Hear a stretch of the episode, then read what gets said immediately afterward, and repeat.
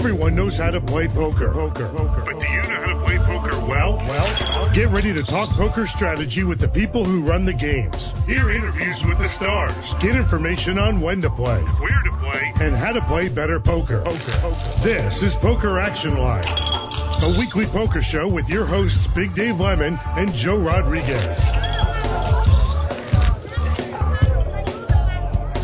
And Happy New Year, everybody. First show of 2020 here on Poker Action Line. We uh, welcome you once again. Look forward to a big year as we uh, hone in on our 10th anniversary of the show. That will be sometime in March, and we'll see if we can do something special for that this year. Uh, Joe is out tonight. He uh, might join us for a few minutes by phone in the middle segment of the show, but I also will bring on uh, Joe Costello, who uh, is a uh, good friend for a long time, uh, owner of Costello Media Studios that we do the show from, and uh, he will join us. Uh, Joe, if for those of you not familiar, we have mentioned him many times in the past, and he has contributed to the program before. But he's a uh, track announcer and reporter for NHRA Racing and uh, the drag racing circuit. Does a lot of work throughout the year on that, and also uh, works on a television program called uh, Performance TV. It's on the Motor Trend Network and uh, talks a lot about racing and cars and, and that sort of thing. And Joe has a very popular sh- couple of popular shows as well. Uh, done from this studio, and he's going to join us. I thought it would be interesting. People are wondering, well, what's that got to do with poker? Well, Joe's not a poker expert, but he uh, he does uh, he has been involved in the sports world down here in South Florida for a long time, and I thought we could have an interesting conversation with the Super Bowl coming here this year in about a month or so. Uh, the many things that are down here, including Homestead's uh, season-ending racing for NASCAR, and uh, Joe does a lot of stuff at that as well.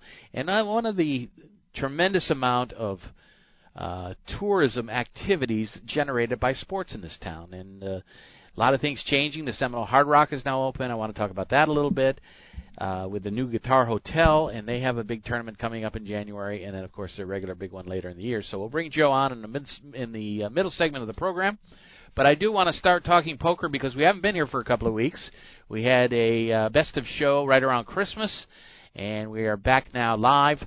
And uh, because we are now into the new year, all the Player of the Year awards were handed out uh, as December finished, and I want to talk a little bit about that because uh, obviously this is a this is a game that is driven by personalities and big stars. And uh, the funny thing is, there are a couple of different uh, Player of the Year awards given out. Card Player Magazine has a Player of the Year award.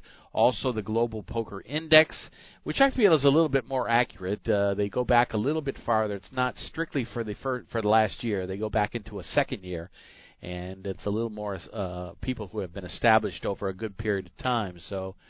Uh, we will bring. Uh, I just got a note from Joe uh, uh, Rodriguez. He will be with us uh, in that second segment as well for a little while. So we'll get to him as well. But the Player of the Year uh, was the winner of the big final tournament in the World Poker Tour, which was out in the at the Bellagio, the Five Diamond Classic. The winner, Alex Foxen, wins that tournament. And uh, Alex, of course, very well known. In fact, it's uh, his second consecutive Player of the Year award. So when you do it two years in a row on the Global Poker Index, you know that maybe you are the best in the game. Uh, the card player uh, winner might uh, contest that a little bit. That is Stephen Chidwick from uh, Great Britain. But uh, Alex is uh, well known for a lot of things in in the poker world, including the fact that uh, his girlfriend Kristen Bicknell, who we've had on the show, is uh, the top women player in the world, the GPI uh, Player of the Year for the last three years for the women.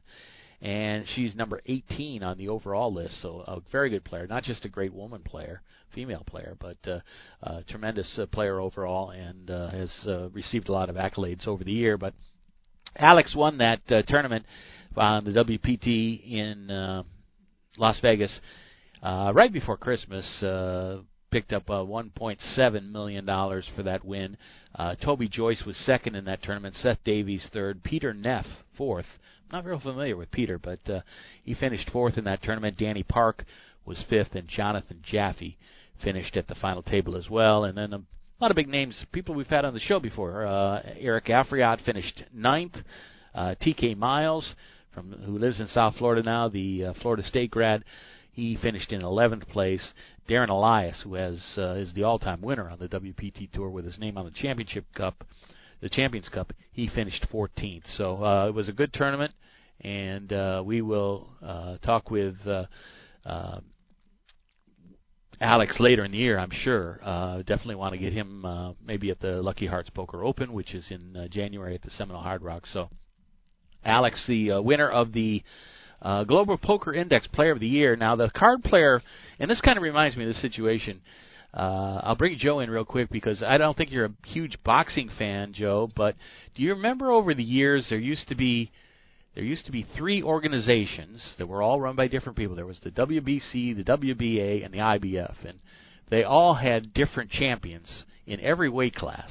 And some guys that were champions in one weren't even in the top ten on another. Absolutely. Uh, and I am a boxing fan, and I am becoming more of a boxing fan as I've been watching this Wilder come up as a true Deontay heavyweight. Wilder. He's amazing, and I, I am I've decided to dive back in to boxing and also horse racing as the classic old school American sports. I just feel like somebody's got to follow them, and so I'm going to be the guy. But I really feel like uh, it, it's I do remember that, and I think that the confusion causes problems. But at the same time, when you can get someone to unify all those belts or championships, uh, it it means they are the best. Then you know you have a real champion. And no that's question. and that's what we might have in the heavyweight ranks if this Wilder is able to continue on. That's his mission. Um, but I get what you're saying, and, and but people are out to make money, right? Absolutely. And you you, you talk about racing. It happens in racing. Oh, there's people making money doing this. Let's start our own series, and now there's two. That's but the that's the goes. big problem with boxing over the years is that that difference of people being ranked on one uh, alphabet soup and not on another was because of corruption. Really, I mean, Yeah. they had their own people. They were hooked in with their uh, agents, and there was so much funny funny money flying behind the scenes that uh, you know it was just one of those things that uh, you know uh, we weren't able to. Uh, decide who exactly was the champion. And when we ever did get to it, I mean, Muhammad Ali is a perfect example that he was obviously the greatest champion of all time. But at his time, he was the number one fighter on all these different lists, whether he was with Don King or Bob Arum or whoever. Very interesting. Uh, But as you said, corruption, it's everywhere. And you can't get away from it. It's part of life, and you want to minimize it as much as is possible. I think we do a pretty good job. Certainly, people I know from other countries say that it's way worse uh, there. But hey, part of life. Yeah, absolutely. Right.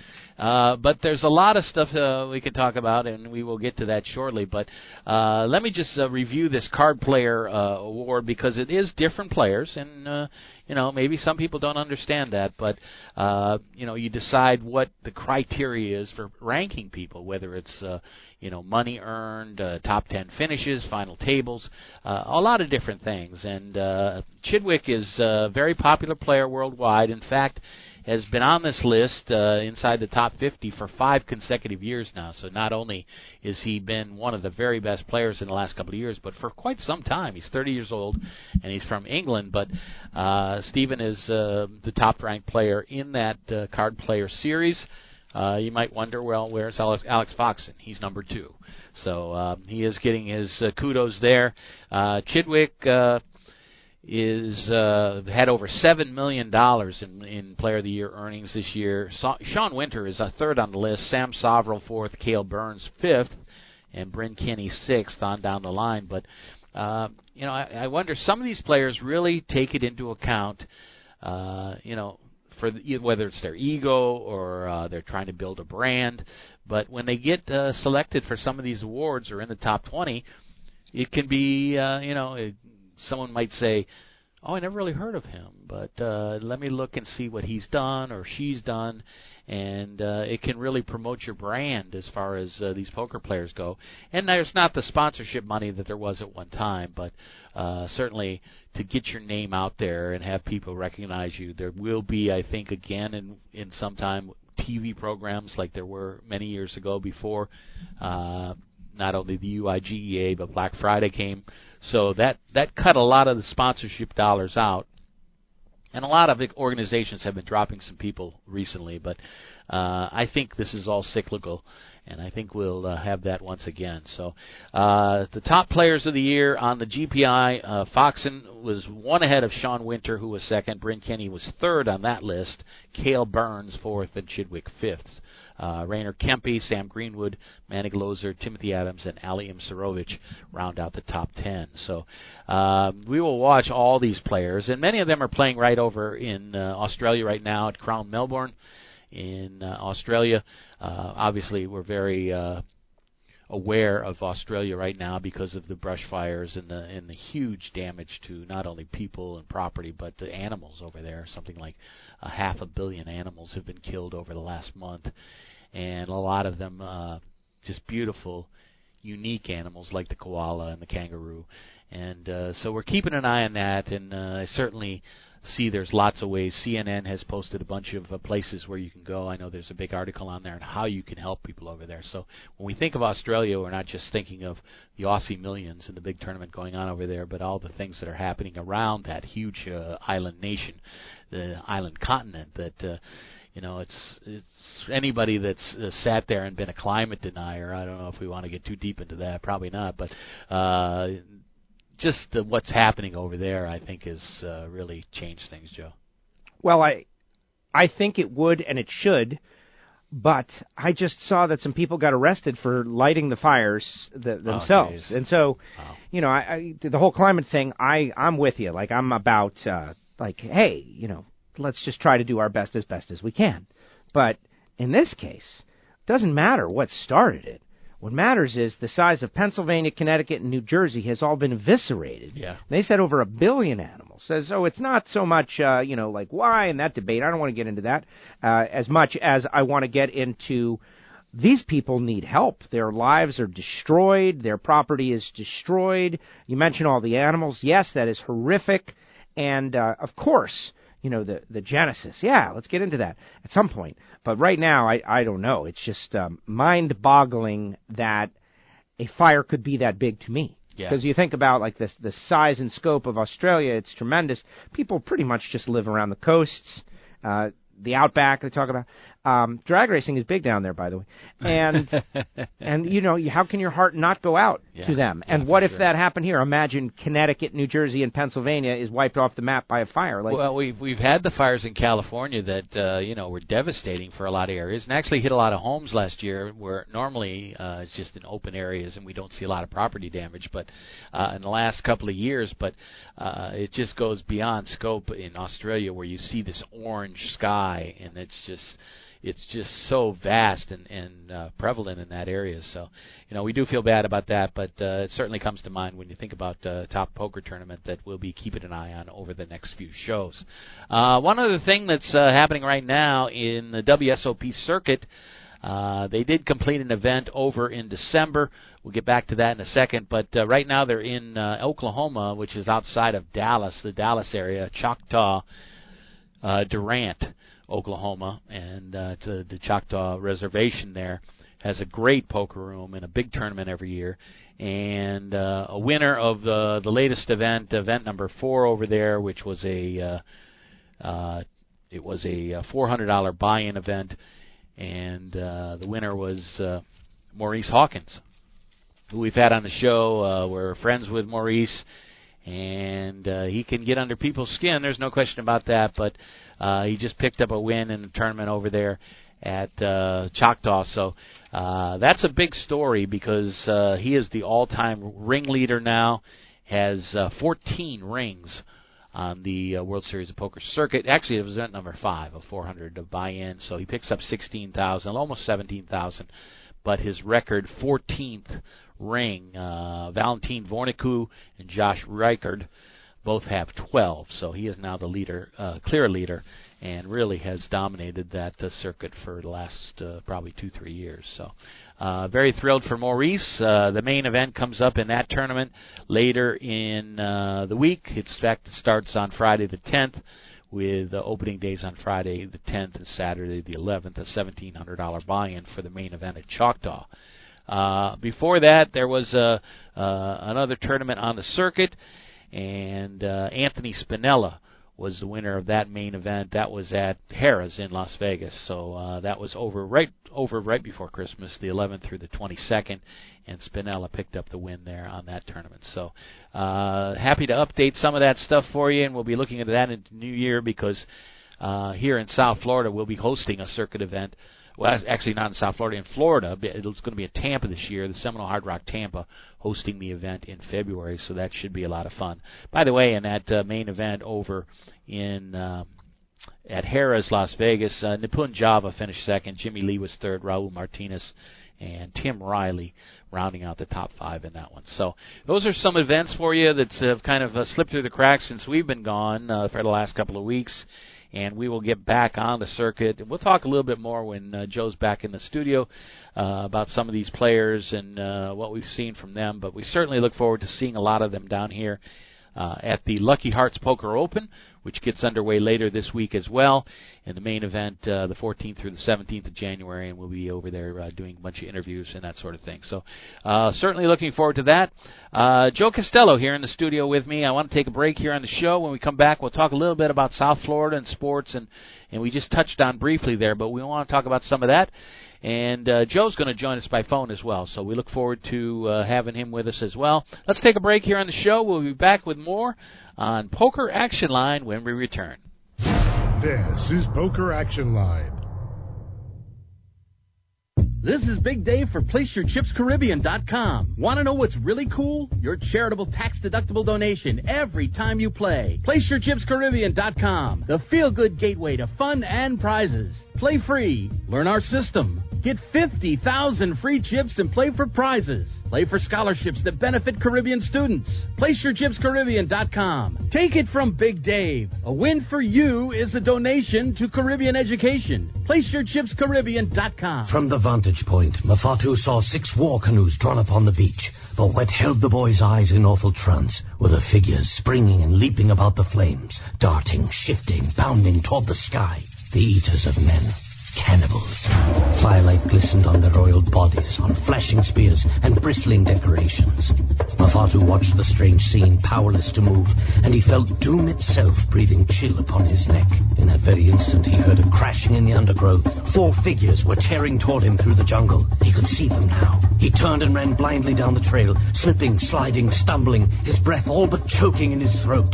Only one thought gave him courage as he ran. His canoe ready, waiting. If only he could reach it before the savages overtook him.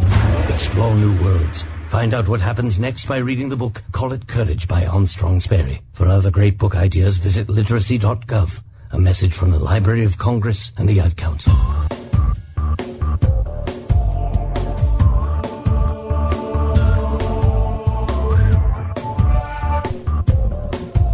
Welcome back to the show, Big Dave Lemon. Uh, Joe's going to join us in just a couple of minutes. Uh, Joe Costello here in the studio. Uh, Joe, as I mentioned, uh, he's the podfather of drag racing. I don't think I mentioned that, but uh, I got a lot of them. I got a lot of things that I am. You come up with these uh, the slow. You print print up T-shirts with the podfather. Yes, of, uh, yes, I yes. First of all, that, I did you? not come up with that. That was, uh, you know, I was anointed that by my peers, which was great.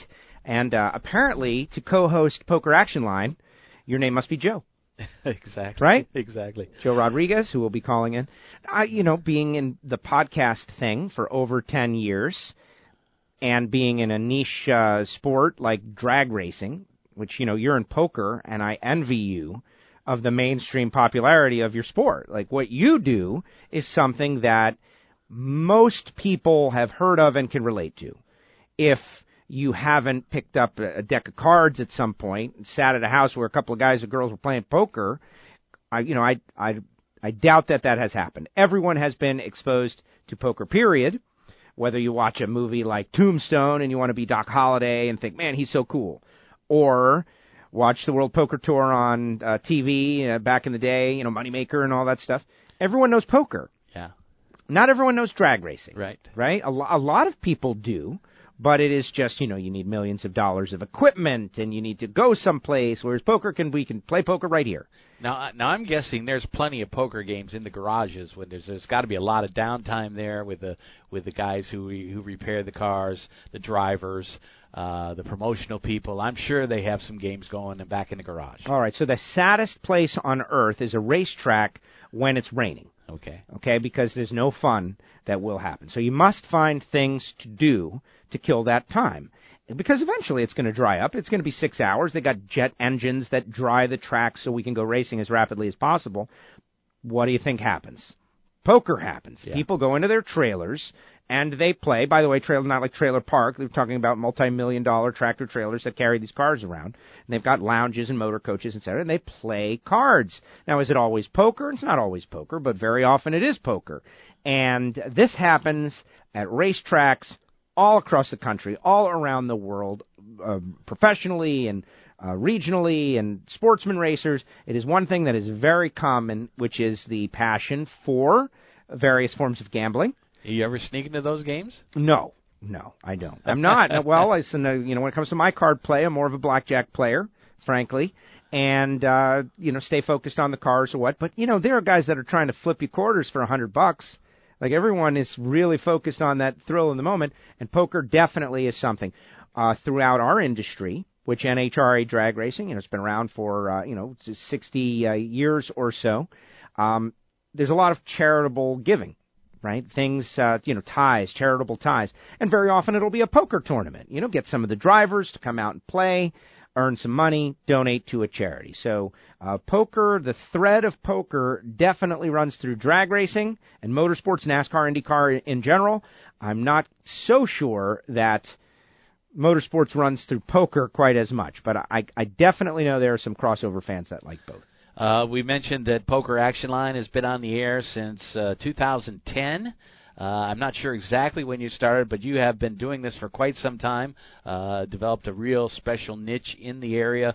And tell me a little bit about your shows and, and what you do on a regular basis. Well, I, I started off doing sports talk radio, really just talk radio, general talk radio here in South Florida. I was born in Hollywood, Florida. I am a Floridian. I am one of the original Floridians. There's not a whole bunch of them, but uh, more nowadays and always loved fun entertainment talk radio. I was the kid, you know, in seventh grade. Friends of mine were telling me about things that Neil Rogers was doing on the radio, and something uh, else we have in common. We both worked with Neil. We both worked with Neil Rogers. You much uh, earlier than I did, but we both sat across from a talk radio Hall of Famer. Uh, you know, that's an incredible thing. And uh, I, I took a lot of what I do from Neil. I'm in a different area, but wanted to get into talk radio, so ended up getting into talk radio, working with Neil Rogers, working with Hank Goldberg. But I'm a uh, someone who enjoys racing. NASCAR was becoming popular, and so I used it to talk my way on the air. Uh, and I am still talking racing for a living all these years later. Now, don't get me wrong. I love entertainment and sports radio. I love different subjects. Um, but the one that makes me my money has been motorsports all this life. I did have a show on 560 QAM here in South Florida called the Joe and Mark Show, which was very successful, and uh, you know it ended in 2004 when Janet Jackson took out her. You remember that during breast. the Super Bowl? Yes, her breast. It came out.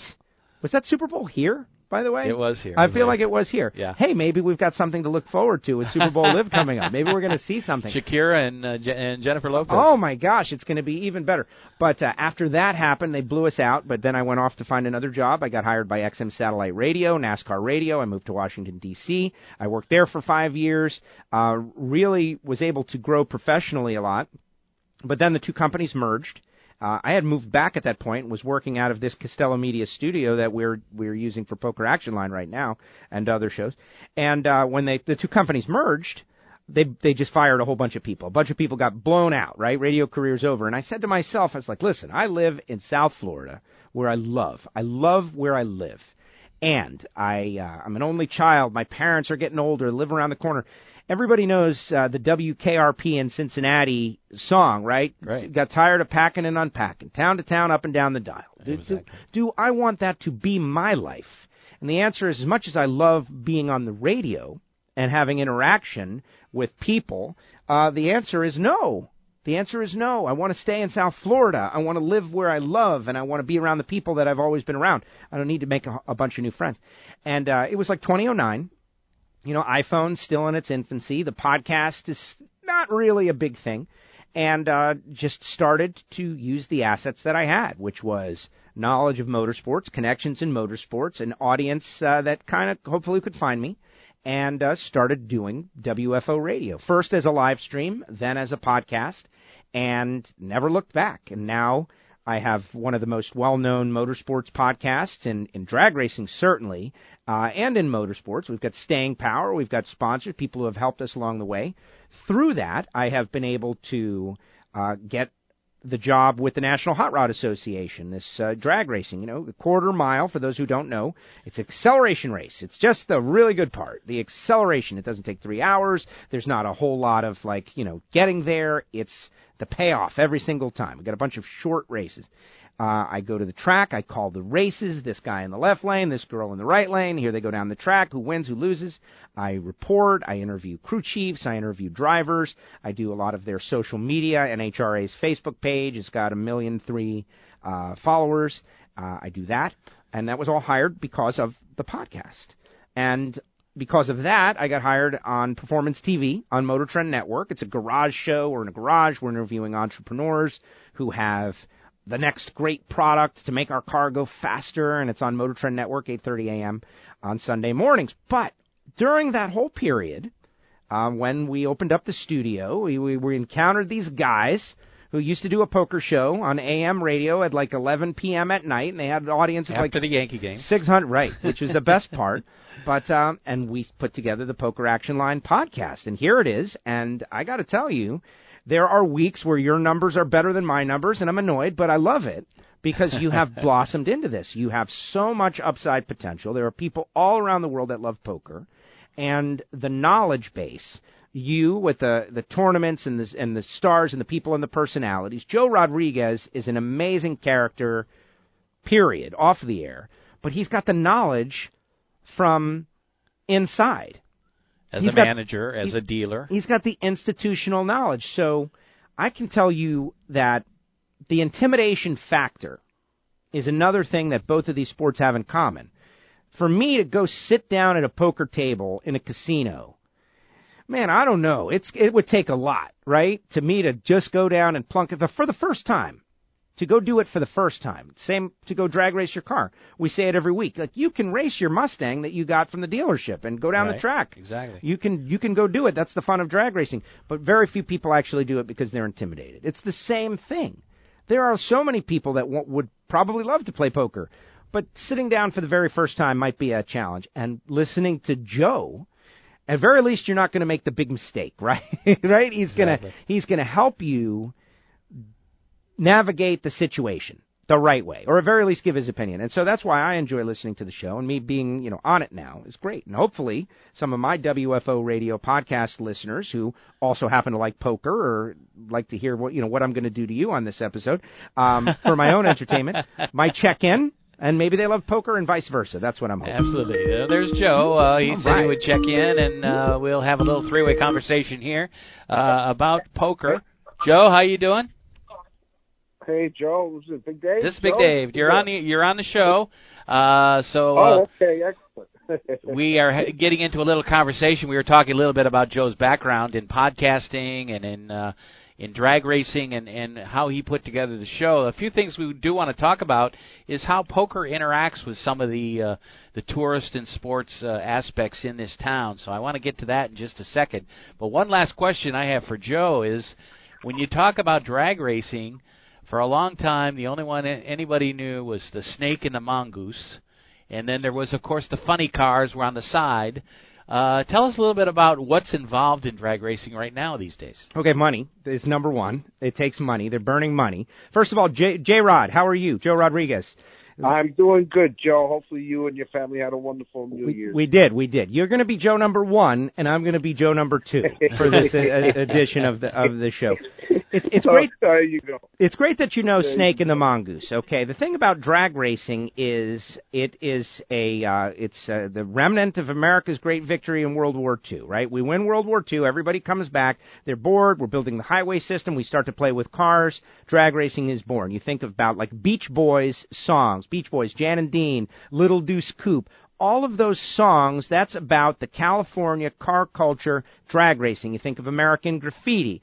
It was very, very, very big and right on the cutting edge culturally at the time, as big as surfing, right? Drag racing, surfing, two big things that came out of California. Well, it became a sport. A lot of money was made. Snake and Mongoose, Don the Snake Prudhomme, Tom the Mongoose McEwen. Uh, Mongoose is now deceased, but they recognized that there was money to be made. So they built these cars and they started touring around the country and having match races where they would be like, okay, who's going to win the Snake and the Mongoose? And they would show up. Remember, color TV, barely one TV in the house, couple of channels on it, no internet, no phones, no nothing, to have these people, these characters, come to your town in these loud, fast cars, burning nitromethane, go out to the track, put on a show. It was amazing. Well, that grew into a professional motorsport that's now worth millions of dollars, and uh, and we raced 24 races around the country. We're getting ready for our first race on February uh, 7th in Pomona, California, and it becomes a tour all around.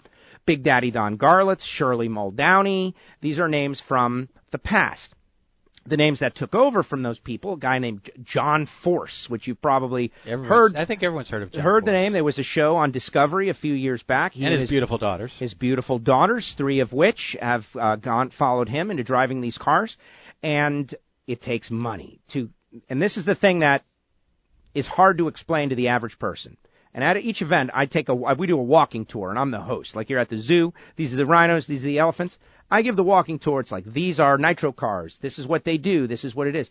Um, they accelerate from zero to 100 miles per hour in less than one second. Wow. That's the number. That They are they accelerate quicker. The the drivers have more G forces on them than the astronauts that were on the space shuttle during acceleration. That's amazing. And you put those people in a competitive scenario where they have to go out and, and win four races. We have a single elimination tournament each weekend. There's 16 cars that qualify, and you go from 16 to 8, 8 to 4, 4 to 2, two drivers in the final round against each other, and whoever wins that final round is the winner in Top Fuel or Funny Car or Pro Stock, etc. These races are on Fox Sports. Um, we have our own NHRA streaming show, NHRA.tv. People can see me there. Um, but uh, the point is, it's the car culture. If you like cars, going fast, acceleration, you know, 57 Chevys, 69 Camaros, 78 Trans Ams, all those kind of things, the cars that people love, that's what drag racing is. Absolutely. Hey, Joe. Uh, Joe, number one. You ever have any Mhm. experience at all uh, racing, even if it was just down the street of New Jersey uh, with your '78 Trans Am? No, no, because we well, what I did, I never raced anybody. The only time I really opened it up was on the turnpike, and after I got my first very large speeding ticket, I uh after that I That was the end of your drag racing career. I decided to, you know, it's not that I followed the speed limit, but you know, I wasn't. I I got very lucky. I didn't get arrested with the speed or how fast I was going over the speed limit. But like Joe says, my fascination, I mean, uh, you know, was always with the hot rod cars, you know, and then Indy, NASCAR didn't really come into my picture until way much later. But as a young boy, I was the, my first love as far as with cars was the hot rod, which is what you covered, correct, Joe? Yes, absolutely. It is, it is what I cover, and it's good that you're not racing on the streets because, and and this is uh, what I find interesting is the parallels between poker. I know you got a big audience that's that's here to talk poker or, or think about poker, and and so let's let's think about it this way: drag racing is a sport that was born out of an activity that was considered in many ways illegitimate And poker the same way. and poker the same way, outlaw. And now it has been so legitimized that both have big corporate sponsorship, big television contracts, and it's not a negative thing. Like when someone says to their father, I want to grow up to be a drag racer in the year 2020, it's not necessarily a bad thing because it means that they're a go-getter. They know how to to work on things. They know how to put together a marketing plan. They know how to chase sponsors. They and if you're a poker player, certainly the people who have come through this studio, you meet them and you realize that they have next level intellect and thinking. They obviously are, can process, are good at strategy and math, and are risk takers right? Which Right. is what we all need. And so those parallels from outlaw, underground, uh, back alley T-shirts with uh, cigarettes rolled up in the sleeve like two two lane blacktop to legitimacy. Drag racing and poker have both traveled those roads together. And yet, there's still some illegal activity going on in both. Uh, whether it's uh, drag racing down Krome Avenue uh, out west uh, at two in the morning, Absolutely. or in poker Or to play on an offshore uh, illegal site, right, Joe? Yeah, exactly. And to be honest with you, Joe, you're absolutely correct. But you know, your sport, drag racing, is uh, still a lot more legitimized because it doesn't have that stigma anymore. I I- remember I don't know where it was that I was watching something that you know the the NASCAR thing came more from the moonshine days where they were looking for fast drivers and you know the that love there. And yes, they they all had that stigma of you know being something bad. But in poker, as our show has shown over almost the last 10 years that we've been doing this, is, uh, you know, a, a lot of these young kids who know what it takes to play in poker still have to go over, you know, the, convincing their parents that this is a, a legitimate way of earning a living and a real good one if you get really good at it, which is the same thing. I don't believe, like you said now, Joe, uh, that uh, drag racing or any form of racing really has that attached to it. You know, the country in general has fallen in love with all the different types of, of racing that we have. And it's not quite the same, even though poker has made leaps and bounds as far as trying to get out of the, you know, out of the, the head of those that think of it as gambling, just pure gambling and evil.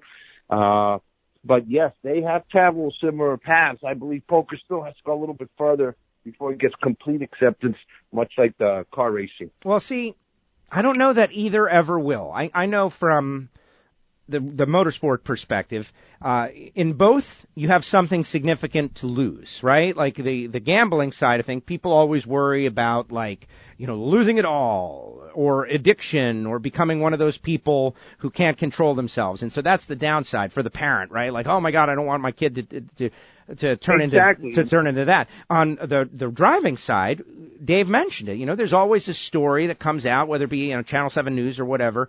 Uh, we call it street racing, right? When you're racing on the street, you drag race on a drag strip, which is a legitimate course that we have created specifically for the purpose of drag racing. Street racing is something else. Well, they inevitably call it drag racing, and so it's an illegitimate thing. Parents don't want their kids participating in it because oh my gosh, they could get hurt. Right? There's a negative Absolutely. attached to it. Yes, there is, Joe. There's a, that. That's the negative right there, and unfortunately, here in South Florida, and I'm don't know if it's true throughout the whole United States. We see we see too many of those little markers that people put there with the the names of their loved ones that have died in car accidents. And being that I had driven for quite a few years Uber, and I always drove at night, you know, my biggest fear was these young men and, women, you know, driving at, you know, on ridiculous speeds. And, you know, that is the connotation that that's the danger of it from a parent's point of view. But I'm sure most parents aren't thinking that their kids are going to be racing, like Dave said, on Krome Avenue.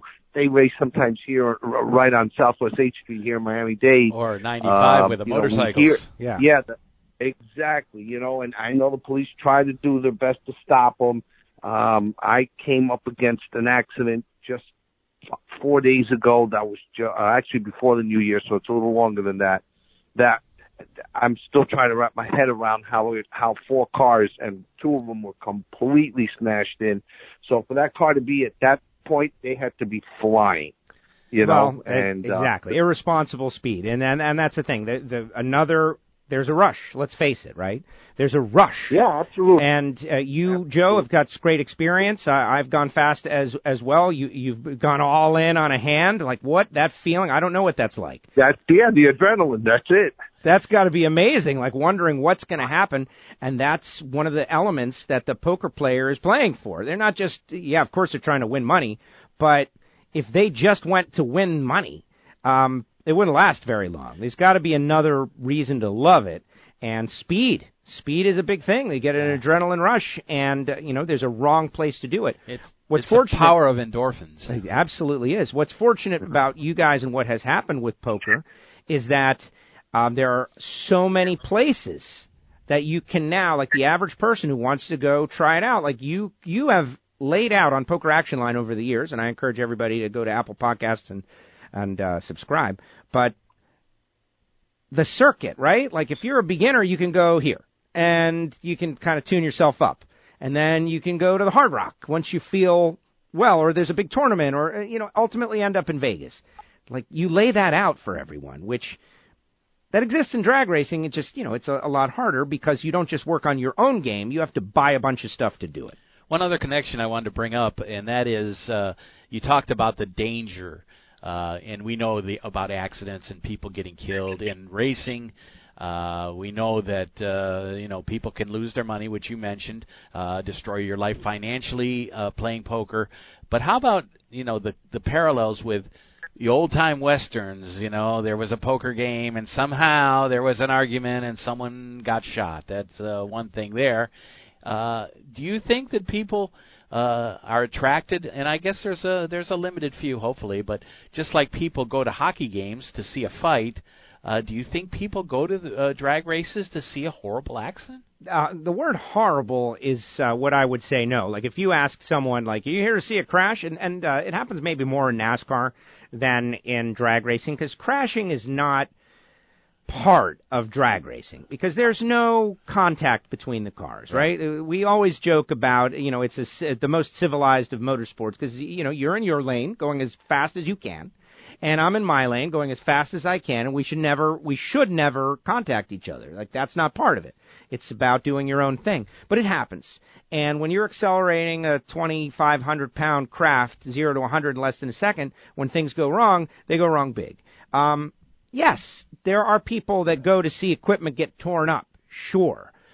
A horrible accident? No, I don't think anybody wants to see that. And and fortunately, the people who create the safety equipment, et cetera, have been working very very hard to try very hard to make sure we don't ever experience that. Uh, anytime you you do anything around speed, though, everybody knows you can get killed at 30 miles per hour Because there's fuel and fire and explosions. and physics, right? Mass stopping rapidly. It's just uh, an unfortunate aspect to it.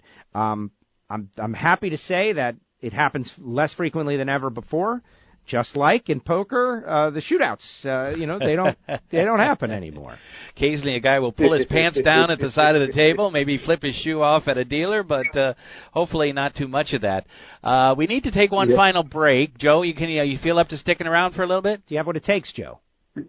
Yeah, let's let's see. I, I've been I've been pretty much bedridden for 24 hours with this flu that I got, so yeah, I'll have some energy. Okay, I just want to talk a little bit about the connection uh, for tourism and the Super Bowl coming and some of that stuff. So we'll we'll get to that when we come back. You're listening to Poker Action Line. Of course, you can always pick up the show on uh, SoundCloud. Great place to get it. Any place you get your uh, podcasts. Uh, we're working on getting on Spotify as well, and we should have that after the first of the year here uh, very soon. So um, certainly, uh, we hope you'll come every week and listen to the program. We have a big tournament at Seminole Hard Rock this month, the uh, Lucky Hearts Poker Open, with a lot of big name players, and I'm going to try to get a bunch of interviews for the show.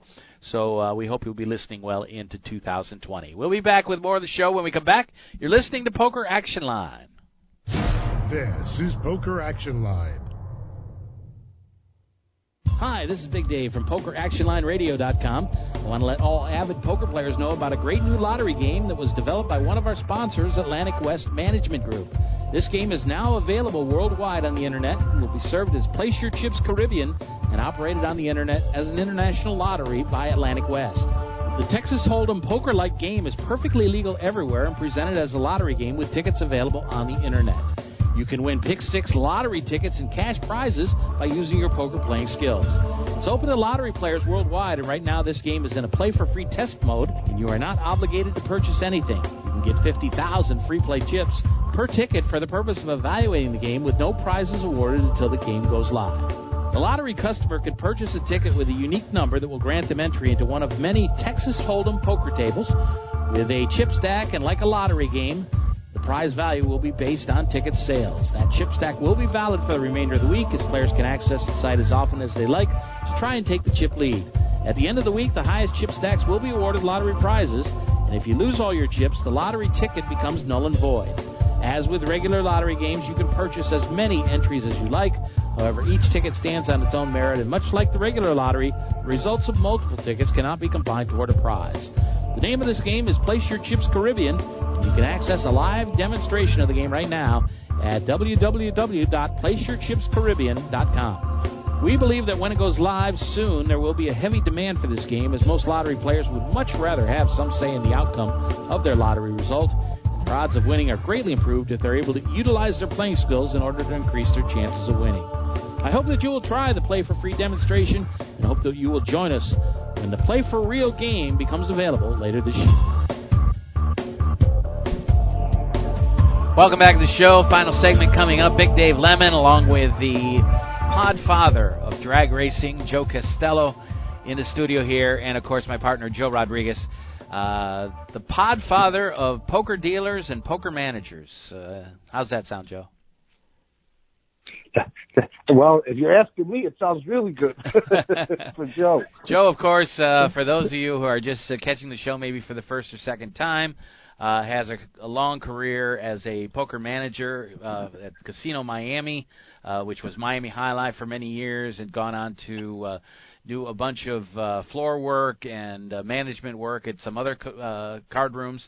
Uh, was a poker dealer for many years, trained uh, hundreds of poker dealers over the years, and uh, is really an expert on the rules of the game and and uh, the behind the scenes, uh, how games are run and how rooms are run. So uh, we'll have lots to talk about here in 2020. But uh, Joe, I know that. Uh, uh, you know very well that everybody in South Florida is getting ready for the Super Bowl down here in South Florida. Uh, we have other big tournaments and stuff happening. Uh, what are you seeing in the poker rooms about uh, people getting ready, or is it just the status quo of the regular player playing the cash games? Well, no, because first of all, you're going to have the influx of so many people coming into you know into town. So the poker room, especially the Hard Rock, uh, all the I would imagine every poker room, you know, especially in Broward, you know, because they're going to fill up very quickly. Um, I don't know, but I'm assuming that whoever the A or C representative is going to be staying at the Hard Rock Guitar Hotel, and the other people maybe at the Diplomat. So wherever they are, I can tell you this, Dave. When horse season used to open up at Gulfstream, you know, friends that I knew that were dealing there, supervisors, it would immediately generate an extra three or four or five tables for the day. Right. Okay. So you can imagine that was just the opening of horse racing season. Okay. And they were open year round. Can you imagine what's going to happen for that, you know, uh, that one, two week lead up, especially that last week? Yeah, absolutely. I believe the poker room, the when, poker room. When we know who's going to be in the game, will be big benefits of it. What's yeah, that? Yeah, once we know who's going to be in the actual game and where the people are going to be traveling from. Exactly. So, you know, yes, I believe that uh, the poker rooms and the casinos, the, their revenue numbers are going to be a lot higher than they were last February or, or last January since I believe what the Super Bowl is February 2nd this year, if yes. I'm not mistaken. Yeah, or first third. week. maybe right. the third. So, so you're going to really see more or less when the numbers come out for January because you're you're going to have a lot more of those days in January while the people are there and trying to enjoy uh, the South Florida w- wonderful weather experience down here and just enjoying you know everything that comes with the Super Bowl.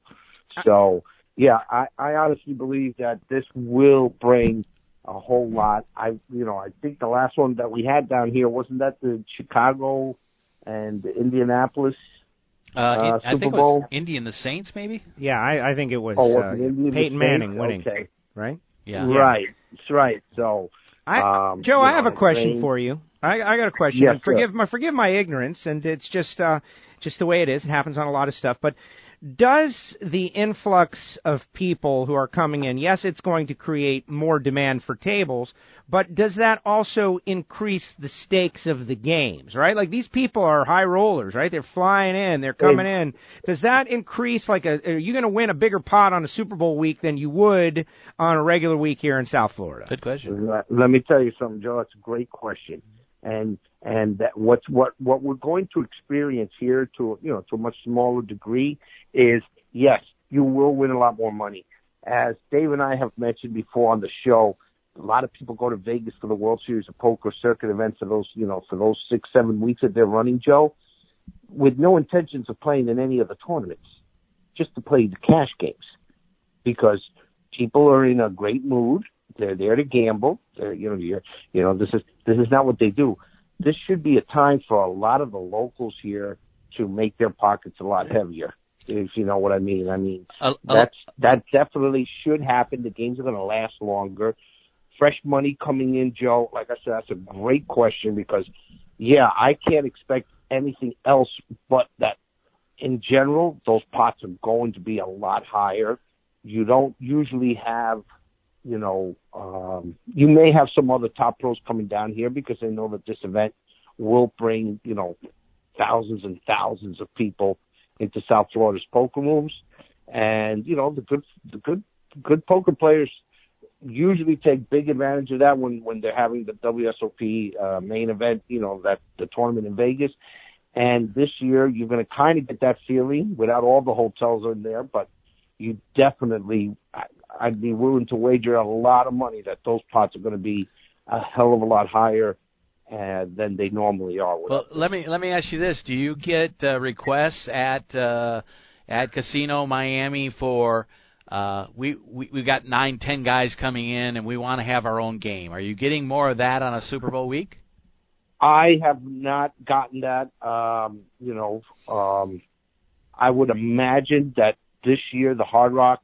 I we've gotten that request now, not just because it's the Super Bowl. I mean, I, we've gotten requests where we've had a two-five game, and they wanted it to make it quote a private game. Now, when they say private, sometimes it is private, strictly those invited by them.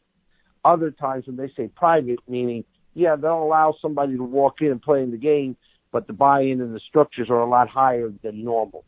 You know, they'll put a they'll put a contingency like they'll say, okay, well you're playing in a two-five. Okay, well the two-five you can play a two-five no limit game anywhere in the country, just about. Okay, but now they're telling you uh, with a mandatory twenty-five or fifty dollars straddle. You know, uh, button straddle or big blind straddle. You know, these are things that are not not regular in the game, you know, and the people who do that is because they want action. And and it definitely creates a lot of action because you there's already, you know, fifty, sixty something dollars in the pot and people start playing for that money right away. So uh I haven't had that requested um during Super Bowl and again, the last Super Bowl was so long ago I don't even remember. Um but I would imagine that the Hard Rock may get that um, but I have a feeling that's going to be kind of hard, Dave, to accommodate because, like I said, their rooms should be running close to capacity Yeah, twenty four seven. Yeah, definitely. You know, once once the two Super Bowl teams are meted out, within three or four days after that, people are going to start coming in. Like I said, South Florida is just a beautiful place to come without the Super Bowl being down here. So a lot of people are going to come down here just to enjoy the weather, the beaches, and you know all the great things that we have here in South Florida. So I would imagine the Hard Rock is going to be jam packed. I Oh, yeah. wonder Oh, yeah. if they're going to open rooms in in um I mean rooms uh, open tables, excuse me, in some of their conference rooms where they run the tournaments. You know what I mean? Uh, yeah, and, they probably and, could and get try away to with take that. adva- and try to take advantage of the large overflow of people. Well, I'm going to talk to Tony about that. I'd like to find that out. Here's a good question for both of you. The Super Bowl is going to be here in uh, a couple of weeks. Well, about about three or four weeks actually. Uh, but you know, we're looking at uh, the groups and how they travel as far as fans go. Uh, who is the dream matchup in the Super Bowl from a poker standpoint? And I, I've already looked at this and picked it out, so I, I, it's a little bit unfair, I think, to just spring this on you guys. Uh, but I'll run down the teams just in case you forgot who's I- left. I Uh, I believe I believe I can answer that.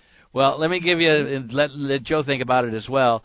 Uh, but the NFC still left Minnesota, San Francisco, Seattle, and Green Bay. Uh, and the AFC is Tennessee, Baltimore, Houston, and Kansas City. So, uh, uh, to me, it's clear. But uh, I'd like to hear what you guys think. Uh, Joe, uh, Joe Rodriguez, let's hear your thoughts first.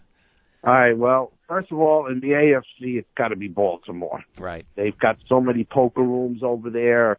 You know, so I I can't imagine Baltimore not being one that you would want as a, as a poker room manager down here because a lot of their fans have to play a lot of poker over there. And our good friend Mike Smith runs uh, Maryland Live over there, so uh, you know that should be very big. Now, based on the others, I've been to San Francisco. There's a lot of poker on the outside, but not so much in the city. You got to kind of travel 30, 40 minutes out of town. Well, you do have Bay um, 101 out there, and you have uh, Sacramento right, is a big right. area for uh, for poker. Right, right, but it's still a little bit of a ride from there. Um, I would assume a lot of those people will be San Francisco fans. We know that Texas, where Houston is in, really doesn't have poker. You know, uh, I'm sure they have a lot of illegal games. They have some of these club nows that they're doing. To be honest with you, I have no clue. Uh, the Titans are what out of Nashville, right? Uh, Tennessee. I don't know if there's any poker rooms out there to be honest yeah, with you. I don't Dave. think. Uh, I, I think. I doubt that you'd want Green Bay in a Super Bowl if you're looking for a poker matchup. What about uh, your well, thoughts? no. Well, I'm thinking. I am thinking Green Bay because Are you? Green Bay being in Wisconsin, there's a lot of poker in Wisconsin. It's cold, man. Anywhere it's A cold, where you're poker. stuck, you're snowed in. You got nowhere to go. You can't go out. You got to Minneapolis. Yes. Exa- and let Is- me is tell Mi- you, you got some great poker players from the state of Wisconsin.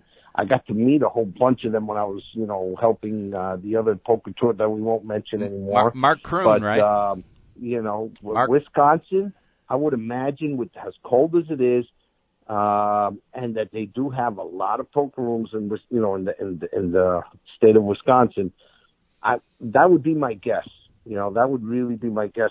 The other one then after that would probably be San Francisco, hoping that the people who live within an hour's ride of San Francisco are all 49ers fans and play poker at some of the other, uh, you know. Any- any thoughts, Joe, in number two? Sure, I, I can tell you that you know the premise of the question is a little over my head, but I will do my best, which is that uh, this past year while in Seattle, uh, I was uh, you know right down the street from our hotel was one of these like a poker room only venue. And so, you know, there's action in there, right? I got to go in there, and I got to tell you, it was it looked really interesting and fun. It was kind of a crazy scene, but man, I don't care about that. I want to see San Fran versus either Kansas City or Baltimore, just for the light up the scoreboard nature of that Super Bowl. Yeah, absolutely. Like Jimmy G and Pat Mahomes, like come on, that'll be the greatest thing ever. So I don't know if it works with the premise of your question, but that's what I'd like to see. Well, I thought San Francisco was the choice in the uh, NFC and Baltimore definitely in the AFC. Uh, that would be a good matchup of, of kind of poker towns a little bit. You know, like Joe said, uh, you know, you have to travel a little bit, but California, it, it obviously is very big, and Baltimore has uh, just exploded over the last five years as far as poker goes. So definitely uh, a matchup there. We'll see what happens. I, I didn't think that Seattle would be would be one of them, but I guess there is really poker everywhere a little Yeah, bit. the reason I didn't pick Seattle was because Washington, the state of Washington, before Black Friday had already, uh, you know, Outlawed uh, online, yeah. you couldn't play online poker over there. So, yeah, they do have a lot of landline, but killing the online poker like they did before, you know, Black Friday, uh, I would imagine hurt the local rooms also of trying to develop new poker players. Yeah, absolutely. Joe, I'm going to let you go. I appreciate you uh, taking the time to be with us, uh, and uh, I know, hope you feel better very quickly. Thank you, guys. And uh, Joe, I'll see you, God willing, next week. Or are you traveling? I'm traveling up. We're recording Performance TV, and speaking of Tennessee, Johnson City, Tennessee, where we shoot the show, uh, Motor Trend Network. So I will be out next week, but back the following week. So I hope to see you then. You got it, Joe. Safe travels, Big Dave. You call me tomorrow. Let me know what we're doing for next week. Okay, All right. we'll do. We'll do. And to all and to all our listeners, a happy New Year to you guys. Absolutely. Happy New Year. Thanks for Thanks, being Joe. with us, Joe. Uh, care. J- Joe number two. Uh, we're running th- out of time on the show, but uh, I wanted to get your thoughts on the impact of the the new Guitar Hotel at the Hard Rock and what's happening now. You haven't, I'm sure, gone over there and played in the poker room just to see what it's like, but Uh, maybe you've seen it, but I know that you have been there, Yes. and there's a lot of really great stuff there. Uh, there's going to be shows and stuff throughout the year, and it's going to be a hub for a lot of action. It may not be the official hotel, it may or it may not be, but we'll find out what's going to happen there. But what do, what do you think so far from what you've seen uh, of a new Hard Rock, totally ready for Super Bowl week? All right. So first of all, I, I reached out to a couple of my friends to see if Radio Row is going to be at the Hard Rock because that's my prediction. I don't know that that's true just yet, but it just makes sense. Hard Rock Stadium, Hard Rock Hotel, and they are literally you know five miles from one another up and down the turnpike. And so that makes sense to me. We'll we'll see. The landscape of South Florida has changed so dramatically since our last Super Bowl. The stadium is different, of course. A lot of money been pumped into it. But the Hard Rock Hotel has uh, the Guitar Hotel, excuse me, has uh, it's a significant improvement of what was there previously. What was there previously was uh, it was okay. It was really nice. It was the nicest uh, gambling casino in South Florida. This is next level, and if you elevated it and plopped it down in Vegas, it could hold its own against the top echelon casinos. Is it the Wynn? Is it the Encore? No, it's not. Is it very nice? Is it as nice as Hard Rock and Palms? Yes, yes, it is. Uh, is it as giant and vast. Well, no, they could have built the ceilings a little bit higher. Uh, they could have some better air exchangers in there. That's my one beef. I did go into the poker room and did walk around and just kind of scout it out. And there's action. There's people having fun. And it's still in its first six months. And so people yeah. are just going to see it, to be a part of it. That fountain they have in the front, it was built by the same company that built the Bellagio fountains. There are so many elements. The light show. There's always a couple of hundred people just standing out in front looking at the lights because it's always different. It does a different show, I guess, each hour or top and bottom of the hour. It's uh, a beautiful facility. Uh, they've done a great job of elevating their game, making it absolutely first class. And if you come to South Florida from somewhere else, you're going to have to go. You're going to have to go to the Guitar Hotel. Now, Fontainebleau, right? Eden Rock, those places down south, South Beach, that's where tourists go. Yes, of course. You're going to want to go see those. But when push comes to shove, right here in Hollywood, uh, literally, by the way, seven minutes from the Costello Media Studios, if you catch all the lights, you can be at the Guitar Hotel. And uh, you walk outside, there's a beam just like Luxor. There's actually five light beams that go up the strings of the guitar. They change color. They they go way up there. It's like a beacon to everybody who can see it. And the side of the building, they have the shows. I think 6:30 and 9:30, something like that, every day. It's it's incredible what they have done. So I think it is going to uh, be a big hit with people who are coming to South Florida to be a part of the Super Bowl who want to get into something. There's going to be something to do there, but all of our places. Well, We've what- got a good uh, South Florida community going on. One of the things I mentioned is that they've been sold out for at least six months uh, for this whole week uh, before the Super Bowl uh, for three thousand dollars a night Yeah, per room. yeah. They paid for the basically they paid for the hotel. basically. Right. but it's incredible. Uh, one thing I can tell you is there was a radio row there for opening night uh, of the hotel when the Guitar Hotel opened. I was there, and uh, I did see a lot of our friends and different radio stations there. So, obviously nothing close to what uh, Radio Row is like for a Super Bowl. But we'll see what happens and where that's going to be and everything. We'll we'll of course report on that. But uh, certainly there'll be so many great games there. Um, you know, poker is on the map here in South Florida, and the Hard Rock uh, is a great part of it. No question. Absolutely, and Dave, thank you very much for inviting me in. I really appreciate this uh, opportunity, having uh, you know monitored the show uh, for the many years that you have been here doing the show, doing the podcast. I want to take this time to say to the listeners that make it to the end of the show, they must really like it. If they get to the very last minutes of the show, thank you for supporting these guys. Uh, subscribe, Apple Podcasts, write a review. We'll be on Spotify with this show very soon. The reviews and the stars, but also sharing it, Facebook, Twitter. Follow Big Dave on Twitter. He has promised he's going to be much more active on the Poker Action Line Twitter account this year. And reach out a little bit and tell him where you're listening from. We know that there's a lot of people listening to the show.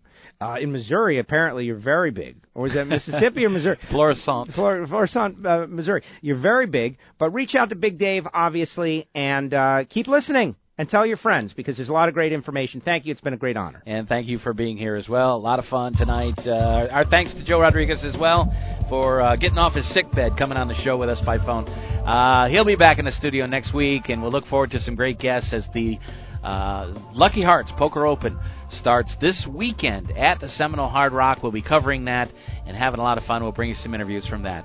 Uh, thanks for being with us tonight. We hope you're back next week on another edition of Poker Action Line. The views and opinions of the hosts, guests, or callers are not necessarily those of the station, its owners, advertisers, or agencies.